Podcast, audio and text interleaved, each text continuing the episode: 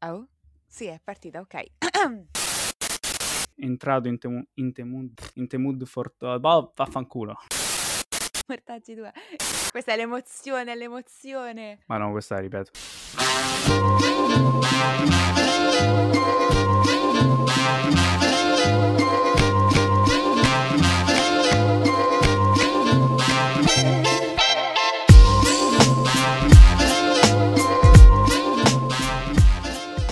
Ragazzi e ben ritrovati in una nuova, nuovissima puntata di In the Mood for Talk. Io sono Lavinia Ed io sono Luca. e oggi un po', un po' emotional perché c'è un ritorno alle origini. È una puntata importante, emotional. Siamo, diciamo, affezionati un po' ai registi de- dei quali parleremo oggi perché la prima, primissima puntata di In the Mood for Talk era dedicata proprio ad un loro film.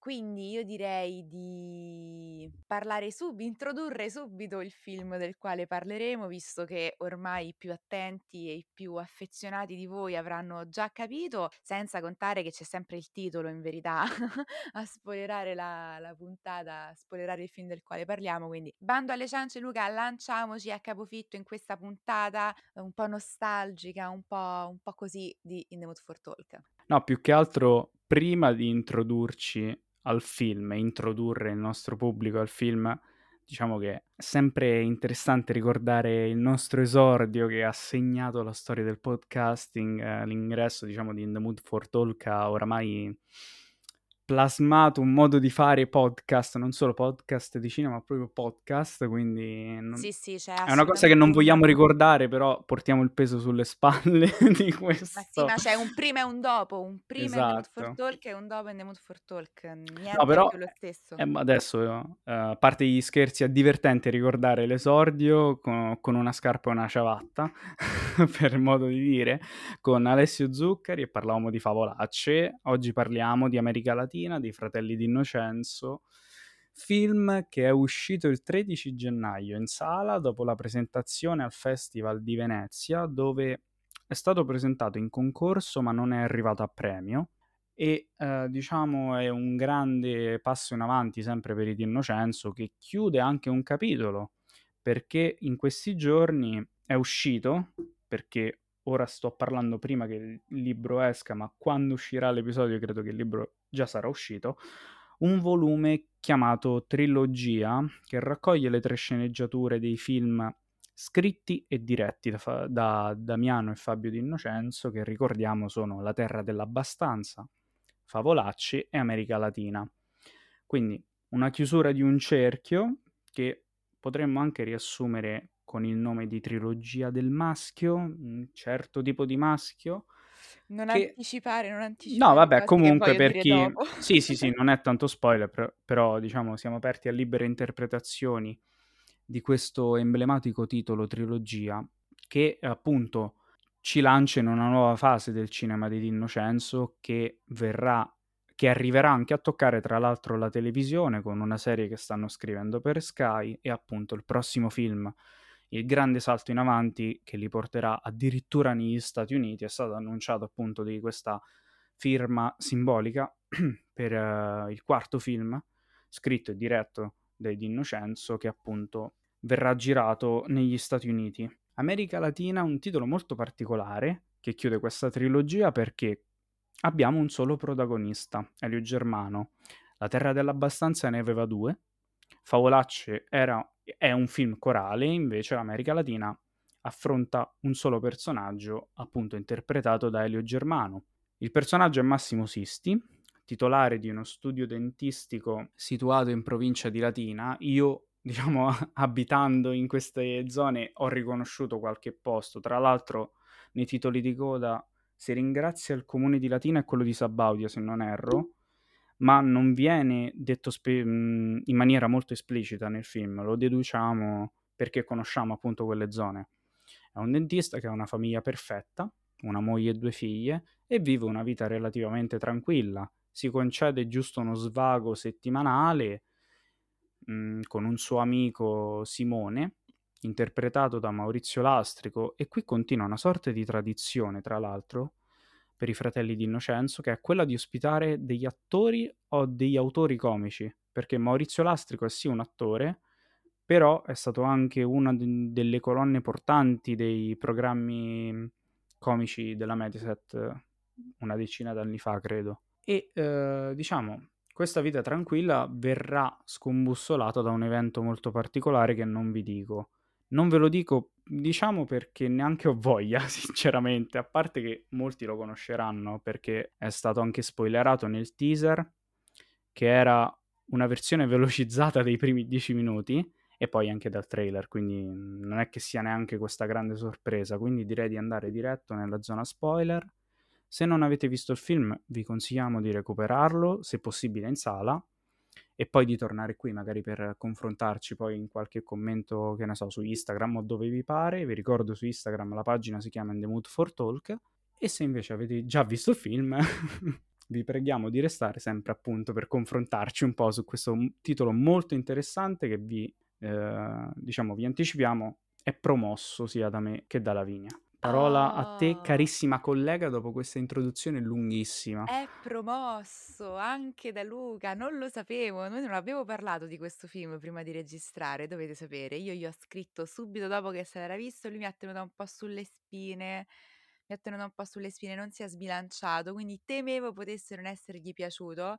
È bellissimo sentirgli dire che invece questo film lo promuove. Anche perché se vi ricordate bene dalla prima puntata di the Mood for Talk, io faccio parte di quella schiera di persone che li considera tra il meglio che abbiamo in Italia attualmente.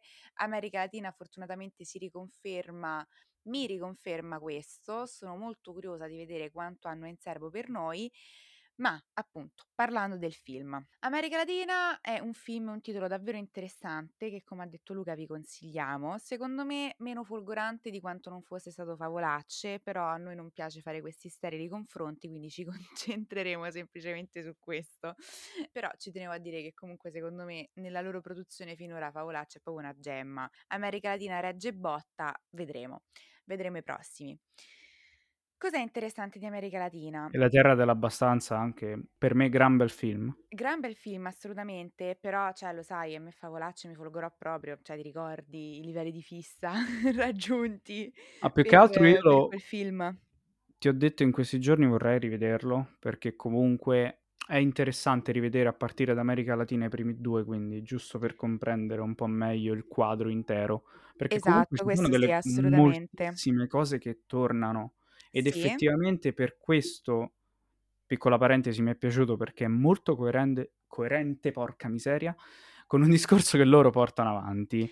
Va a concludere quella che è una trilogia quantomeno concettuale, infatti, nel senso che lo si scopre a posteriori nel momento in cui hanno annunciato l'uscita del libro, però leggendo retrospettivamente la loro, op- cioè la, la- la loro opera omnia, nel senso i loro film, alla luce di America Latina e del fatto che uscirà questo libro che racchiuderà le tre sceneggiature della trilogia, ti viene da dire sì, effettivamente sì, è una trilogia, è coerente, ci sono un sacco di punti di contatto, ma al di là di questo, comunque, America Latina, America Latina in sé come film singolo è interessante per innanzitutto un motivo principale, ovvero è un ottimo film di genere e questo va detto.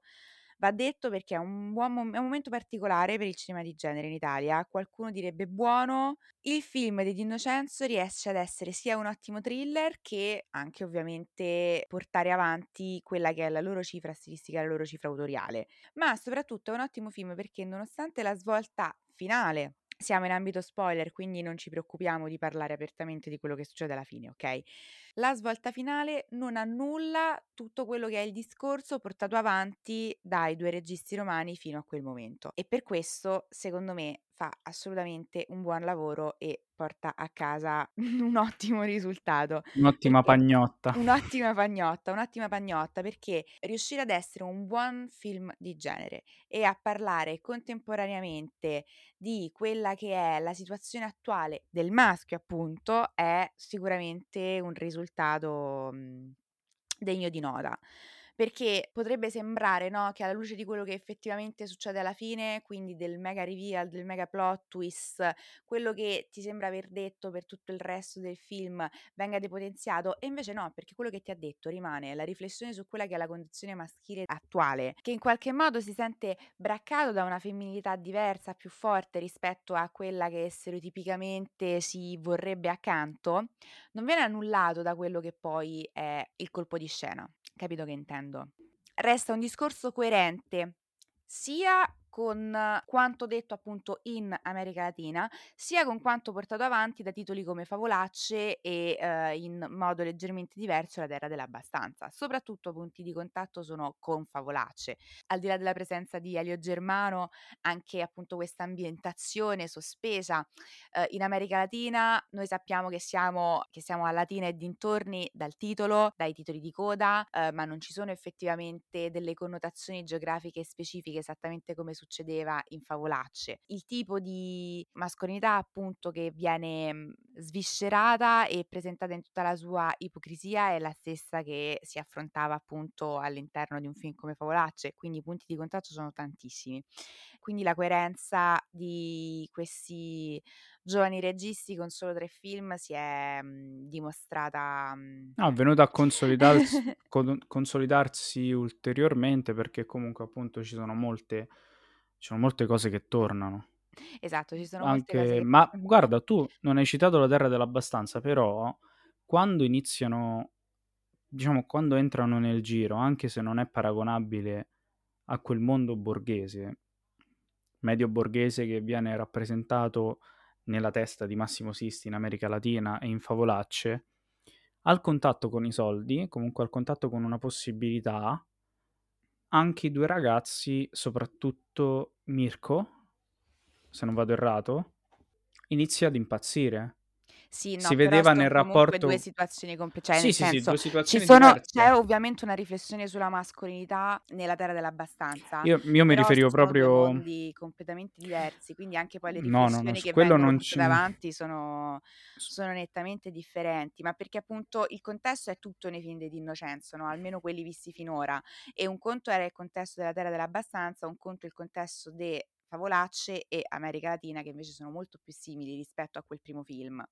Sì, sì, sì, io facevo riferimento proprio alla scena che secondo me è proprio culmine della Terra dell'Abbastanza, diciamo che faceva un po' la rima con, con un'altra scena che si era vista in precedenza e riguardava appunto i rapporti sessuali di, io dico Mirko, ma probabilmente è Manolo, che prima con la ragazza è tutto tranquillo, comunque tutto avvolgente, c'è una partecipazione di tutti e due, diciamo, all'atto.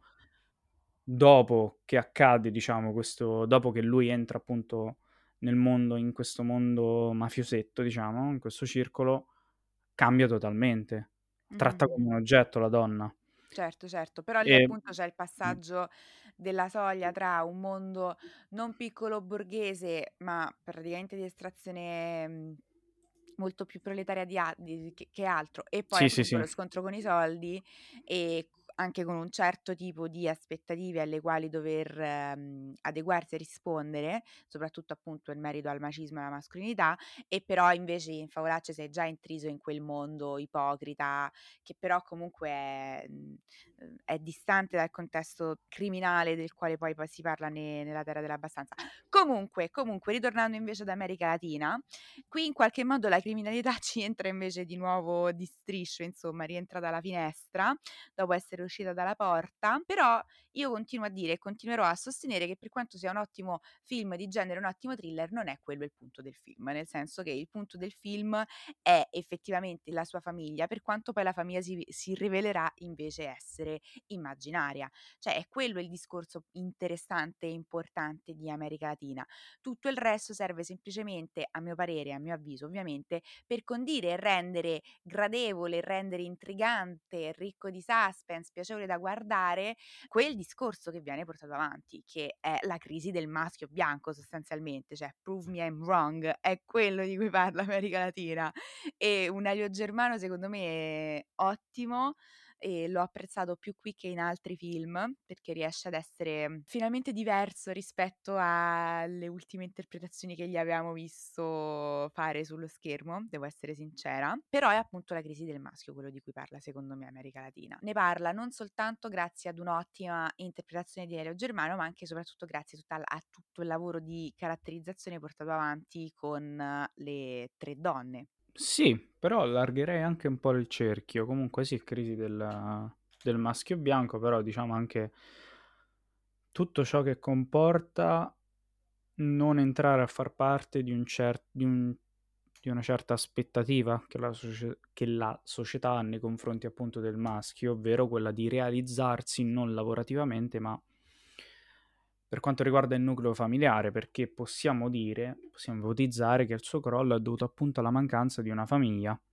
che poi sia caratterizzata dalla presenza di sole donne, appunto è un punto a favore però anche appunto... Però è un punto da non sottovalutare. Sì, sì, da non sottovalutare, non però io penso alla soltanto, famiglia. Non devi cioè, considerare sono... soltanto che sono tre donne, ma devi anche considerare quanto oscilla la percezione che poi Elio Germano va ad avere di queste tre donne. Per questo ti parlo del maschio braccato, perché in un primo momento ti vengono presentate davvero come cioè, il massimo al quale un uomo possa ambire, no? una moglie bellissima e giovanissima, due figlie che stravedono per lui, però più passa il tempo, più effettivamente anche lo spettatore comincia a vedere vederle esattamente come Sissi da un punto di vista sempre più inquietante, sotto questo punto di vista sempre peggiore, sempre peggiore, sempre peggiore, tant'è che a un certo punto da angeli diventano quasi spiriti malefici, insomma, no? Che effettivamente mangiano quella torta come se chissà cosa stessero mangiando in maniera davvero, davvero molto disturbante. Sì, il famoso Quindi... momento SMR di...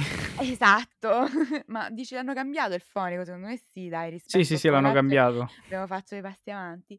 Comunque dico, per questo secondo me c'è anche proprio una riflessione sulla crisi della mascolinità e non soltanto delle aspettative borghesi in relazione al maschio, proprio perché le tre donne, le tre personaggi sono caratterizzate in un modo talmente ambiguo che partecipa al discorso, come stavo dicendo prima, su quest'ansia maschile tutta nuova del non essere più all'altezza, ma non tanto della società, quanto appunto di questo nuovo, nuovo tra virgolette, tipo di femminilità. Sì, sì, sì, più che altro volevo, mh, volevo giusto aggiungere qualcosa perché Boh, è una sorta di punto di contatto, forse questo, questo per me della famiglia con un certo tipo di cinema che adesso non si fa più, diciamo, che era anche quello che criticavano negli anni 60 un po' eh, nei film della Nouvelle Vague, diciamo, appunto colpire la famiglia nel pieno, visto che era il nucleo intoccabile sotto un certo punto di vista, che tra l'altro era anche oggetto di molti romanzi, che è stato oggetto di molti romanzi in tutto il Novecento. Però sì, è una riflessione questa che attraversa trasversalmente tutti e tre i film, che secondo me mi ha dato un bel gancio prima, riguarda proprio un modo di eh, esporre proprio gli argomenti che qui viene un po' estremizzato, perché appunto torna questa osservazione distante, c'è una scena uguale a Favolacce, che proprio dal punto di vista che che è quella che segue il, mhmm, diciamo, la scoperta nello scantinato, perché Massimo sale in camera e c'è la telecamera che inquadra dall'esterno, con questo vetro fra l'obiettivo e i personaggi, che moltiplica un po' i riflessi, diciamo, anche il tema del doppio attraverso i mille ehm, vetri, le mille finestre che si incontrano nella villa di Massimo Sisti, che già c'era in Favolaccio, se ricordi bene, c'era questa scena presa sempre da, da, fuori una finestra che non so, sempre mi sa Elio Germano, riguardava Elio Germano e sua moglie, uno degli ultimi dialoghi prima del disastro che i bambini compiono. Sì, sì, ricordo e, ehm, bene quel, quella scena e quell'inquadratura. Sì, sì, sì, no, e, mi interessava questa cosa, poi c'è anche il telegiornale che torna dicevo, in Favolacce mh, mhmm, andava a disegnare una sorta di cerchio, perché c'era sia all'inizio che alla fine del film, all'inizio dopo la voce narrante, per carità, però c'era sempre questo telegiornale che un po' chiudeva il racconto, apriva e chiudeva il racconto, invece qui torna in momenti molto particolari.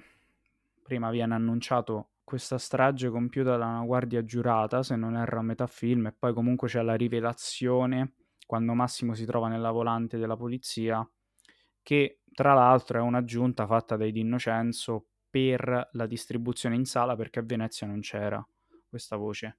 Esatto, secondo me quella voce, ehm, è un po' una, tra mille virgolette, ovviamente caduta di stile, nel senso che il film ne avrebbe potuto fare tranquillamente a meno e si sarebbe comunque capito, ehm, il senso, il finale e quant'altro. È un po' inelegante, diciamo, cioè rispetto all'uso che se ne faceva in Favolacce, funge quasi da spiegone, era Sì, però è davvero interessante perché, scusa se ti interrompo, però partendo da noi siamo partiti dal genere, tu sei partita dal genere.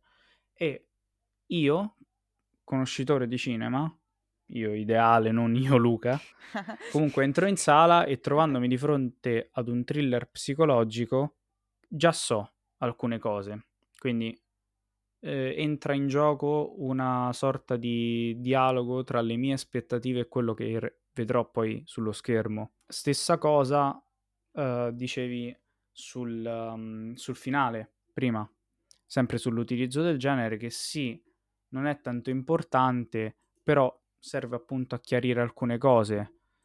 Ed è molto interessante come viene utilizzato sia il genere appunto che questa rivelazione finale, che sì, magari non era necessaria, però non è che in- rovini più di tanto il discorso. Cioè, sì, forse è caduta, forse... No, no, ma A parte che l'hanno deciso loro, comunque è stato deciso che da loro mh, insieme a Fasano, è una cosa che hanno detto in un'intervista. Però appunto non non so, dire che ovviamente il finale, il reveal il colpo di scena, però, mhmm, il punto perché non vorrei non si fosse capito, quello che intendo è che si capiva perfettamente quanto stava succedendo senza lo spiegone del telegiornale, capito?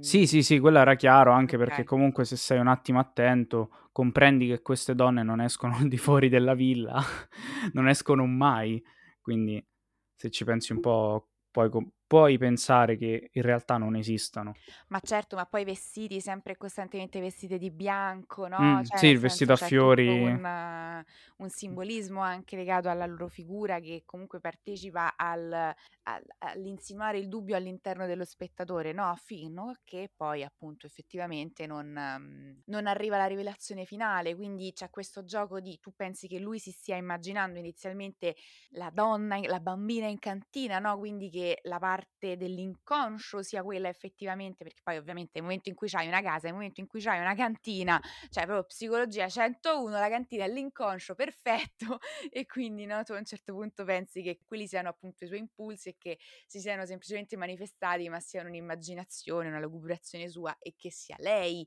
la parte non reale della narrazione. Arrivare invece ad immag cioè arrivare a rendersi conto che sia in qualche modo uhm, l'io ad essere invece ciò che il protagonista immagina è è abbastanza forte e ci arrivi anche senza, secondo me, lo spiegone, ehm, del telegiornale. Ma al di là di questo anche, mhmm, l'utilizzo dei media appunto è interessante all'interno di questo film, esattamente come in Favolacce. E, ehm, a tal proposito, rispetto a quanto stavo dicendo prima, i l'inserto di telegiornale riguardante il femminicidio è proprio quello che partecipa al mio parere, tale per cui, ehm, il finale comunque non ti cambia le carte in gioco e il film continua ad averti parlato di quello di cui ti ha parlato fino a quel momento, perché è troppo forte e troppo ben fatto quanto ti ha detto fino a quel momento. Nel senso che tu davvero per gran parte della narrazione pensi che a un certo punto lui sbroccherà e effettivamente farà una strage familiare, che quindi lui sia quel tipo d'uomo inserito all'interno di quel tipo di società, eccetera.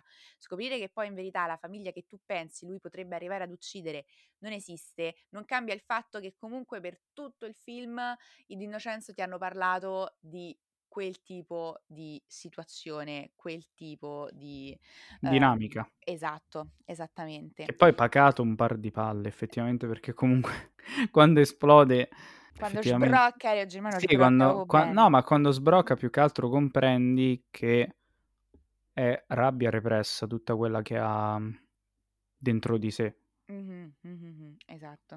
Quella la scena con il padre, per dire. La scena con il padre, sì assolutamente. Il pianoforte anche. Il pianoforte, sì, che tra l'altro sempre questo gioco di rime interne, Mh-mh-mh. di contrapposizioni prima, suonato dolcemente quando sta cercando di appunto imparare a suonare il pianoforte, poi suona più forte, s- cazzotti, pugni, prospettive tutte nuove, macchina da presa che bah, volteggia.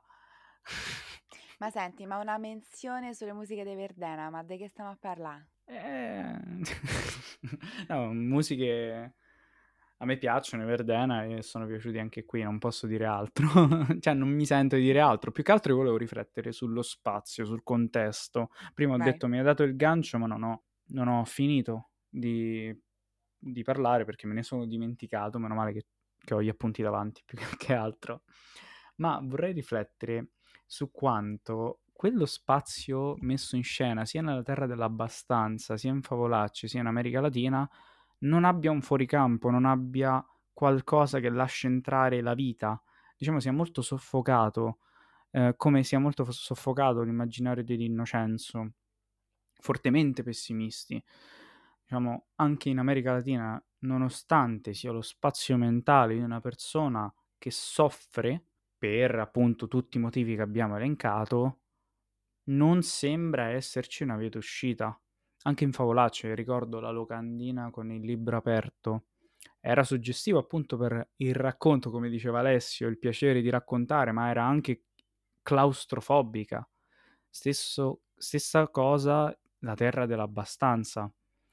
Questo è quello che mi ha fatto apprezzare di più America Latina, perché proprio nella coerenza di rappresentare questo mondo incredibilmente soffocato, che poi, promosso il film, ma comunque un po' claudicante sotto il punto di vista della scrittura, diciamo che dopo il dialogo con il padre il film sì dura un'ora e mezza, ma comunque un po' la senti, la durata, ma proprio la costruzione di Innocenzo e forse il vero talento di Innocenzo sta qui, nel dare vita ad un contesto ben specifico.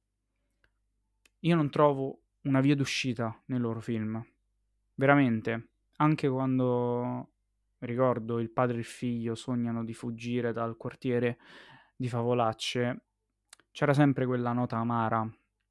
Quel, Tant'è che quella... poi le notizie su, que... esatto. su, su, no? su, sul destino di quegli altri due ragazzi giungono no? in Favolacce quasi a ricordare effettivamente che no, non c'è via di scampo. Esatto, c'è una cosa clamorosa, sì, sì, quello sì. che veramente proprio appena uscito dalla sala ho pensato per tutto il tempo. Ho fatto cazzo, non c'è un, un respiro, non, non, c'è proprio... è tutto incredibilmente soffocato e tra l'altro è anche il motivo delle critiche negative, ma quelle della stampa più che altro, sappiamo benissimo che, che ci sono... Non ho capito, sì, ci sono dei bastian contrari che sì, uh, danno ad Innocenzo quello che, che è dell'Innocenzo, ovvero l'ingresso, cioè diciamo non l'ingresso, la, la perfetta adesione ad un modo contem- contemporaneo di vedere le cose ehm, ad uno spazio senza più punti di riferimento, perché appunto anche come dicevo eh, gli specchi prima, i mille riflessi, questa appunto mancanza diciamo, mettiamolo in altri termini, lo spettatore non sa dove guardare nei film di Innocenzo, è veramente in questo spazio dispersivo. E un esercizio dello spettatore, forse molti potrebbero dire ok, mi stanno chiedendo troppo, anche faticoso, perché comunque tu guardi un film, un loro film, e adesso li conosciamo benissimo con questa trilogia, mm, devi un attimo comunque entrarci in quel mondo. E soprattutto anche per, diciamo, i titoli di test, anche come si apre America Latina, incredibile. Con quelle che ci hanno illuminato alcune recensioni, sembrano essere la soggettiva della bambina rapita, ma con questi titoli di testa che scorrono sì in maniera non così sconvolgente, però entrano di diritto non lo so, entrano comunque in maniera molto aggressiva nel film. Comunque posso dire questa cosa delle soggettive. Allora, nel momento mm-hmm. in cui effettivamente ne abbiamo parlato, sono. Ce ne sono poche di, di Massimo, tra l'altro, nel film. Come? Ce ne son, non ce ne sono tante. Di soggettive di Massimo, dici? Sì, ricordo quella no, del no, compleanno. ma io sto parlando dei titoli di testa, ok? Sì, sì, sì. Uhm, eravamo arrivati alla conclusione, appunto, varie leggendo varie recensioni, che fossero le soggettive della della bambina.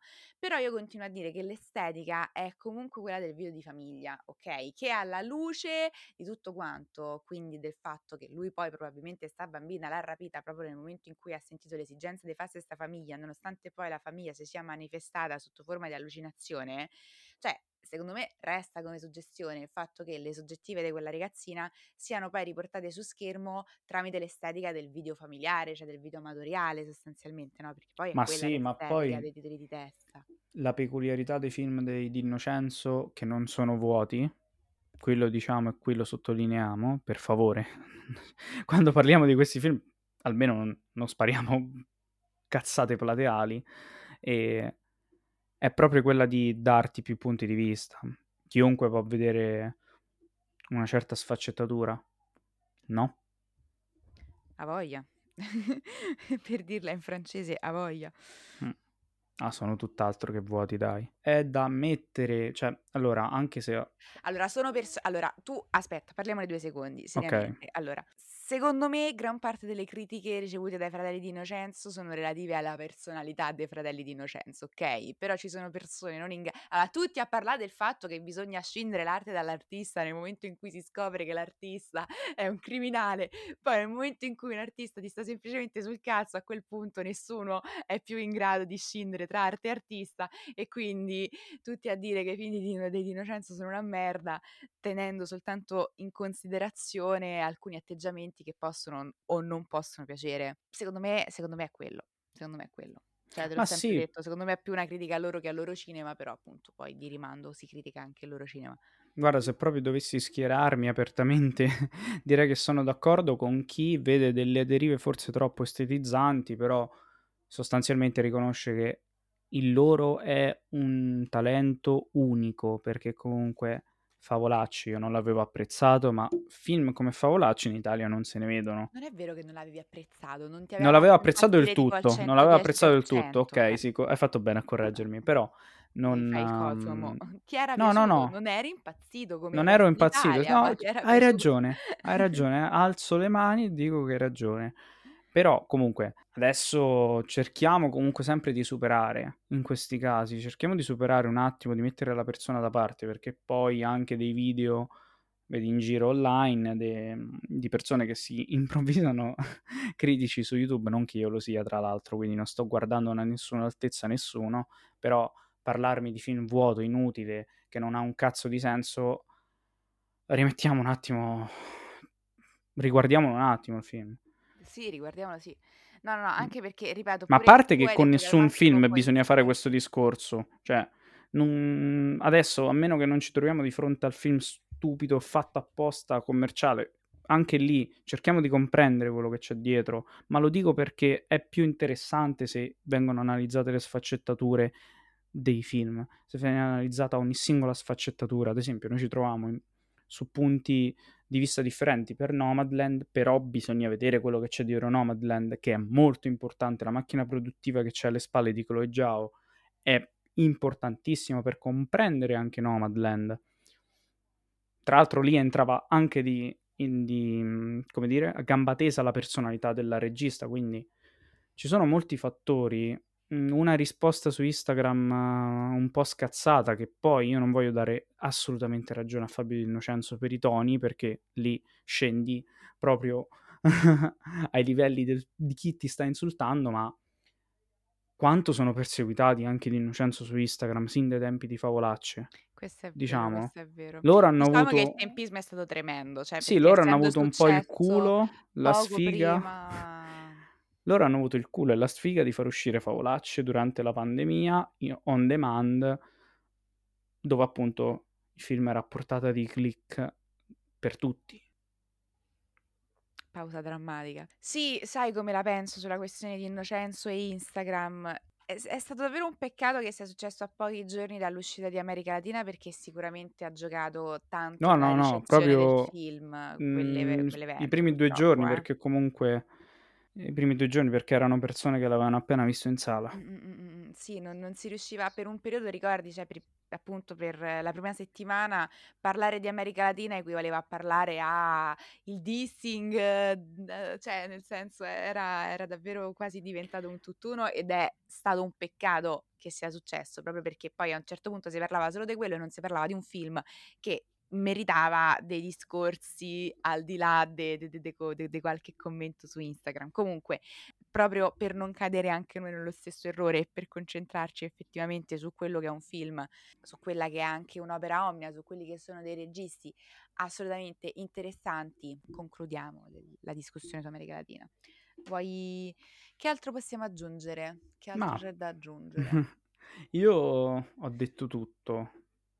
O Ah, meglio giusto qualcosa sul fatto sulle derive estetizzanti che ha un po' preso il loro cinema. Però leva tutto quello ad America Latina, cioè leva l'inquadratura sotto la doccia, il fuorifuoco ad arte, leva una serie di cose, non è lo stesso film. Cioè se è un film così di impatto è anche grazie alla cura estetica delle immagini che quindi poi partecipa nel comunicare un qualcosa proprio grazie a quell'immagine curata in una determinata maniera.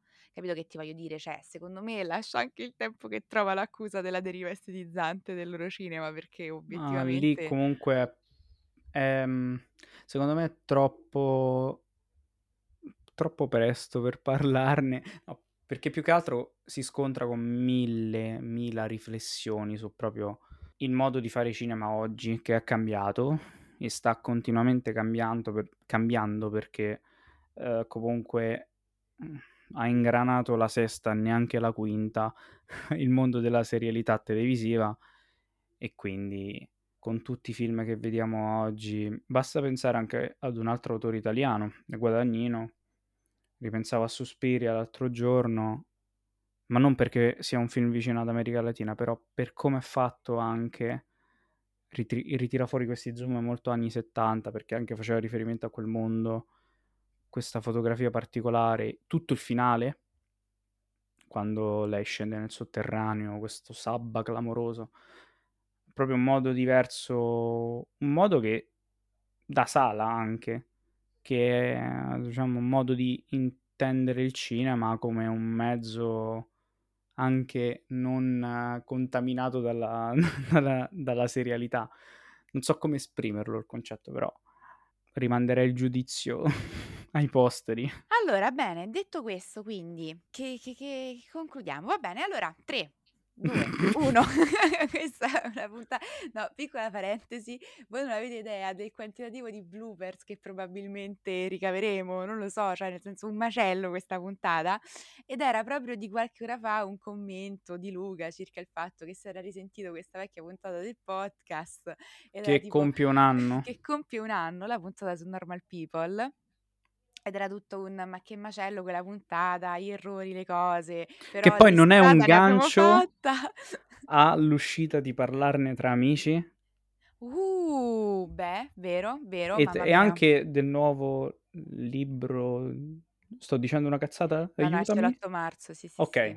Sì, sì, non vedo l'ora. Comunque, tutto questo per dire che è passato un anno dalle puntate in cui sbagliavamo, di strada ne abbiamo fatta, ma continuiamo comunque a sbagliare perché c'è questa puntata proprio alti livelli di disagio. Non so quanto disagio lascerò in fase di editing, ma comunque dovrebbe essere proprio vabbè.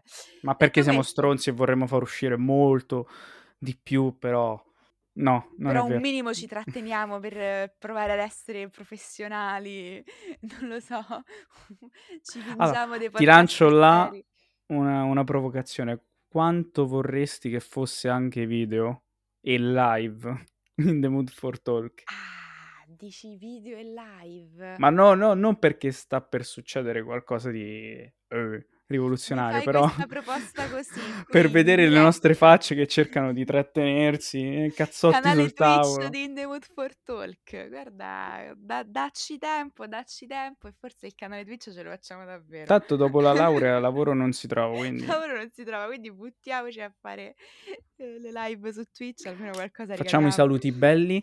Ma Allora sì dai, salutiamo. Allora, grazie a tutti per averci ascoltato, grazie a tutti per continuare ad ascoltare In The Mood for Talk. Andate in sala, andate in sala. Andate in sala, assolutamente. Andate anche a seguirci su Instagram, però, mentre andate in sala. E, ehm, non mentre vedete il film, per non favore. mentre vedete il film che si, si, vede, cioè anche se abbassate la luminosità, cazzo, si vede quando state usando il telefono e date fastidio a tutti. Detto questo, però, noi ci sentiamo la prossima volta e niente. Ciao ciao ciao. Ciao ciao.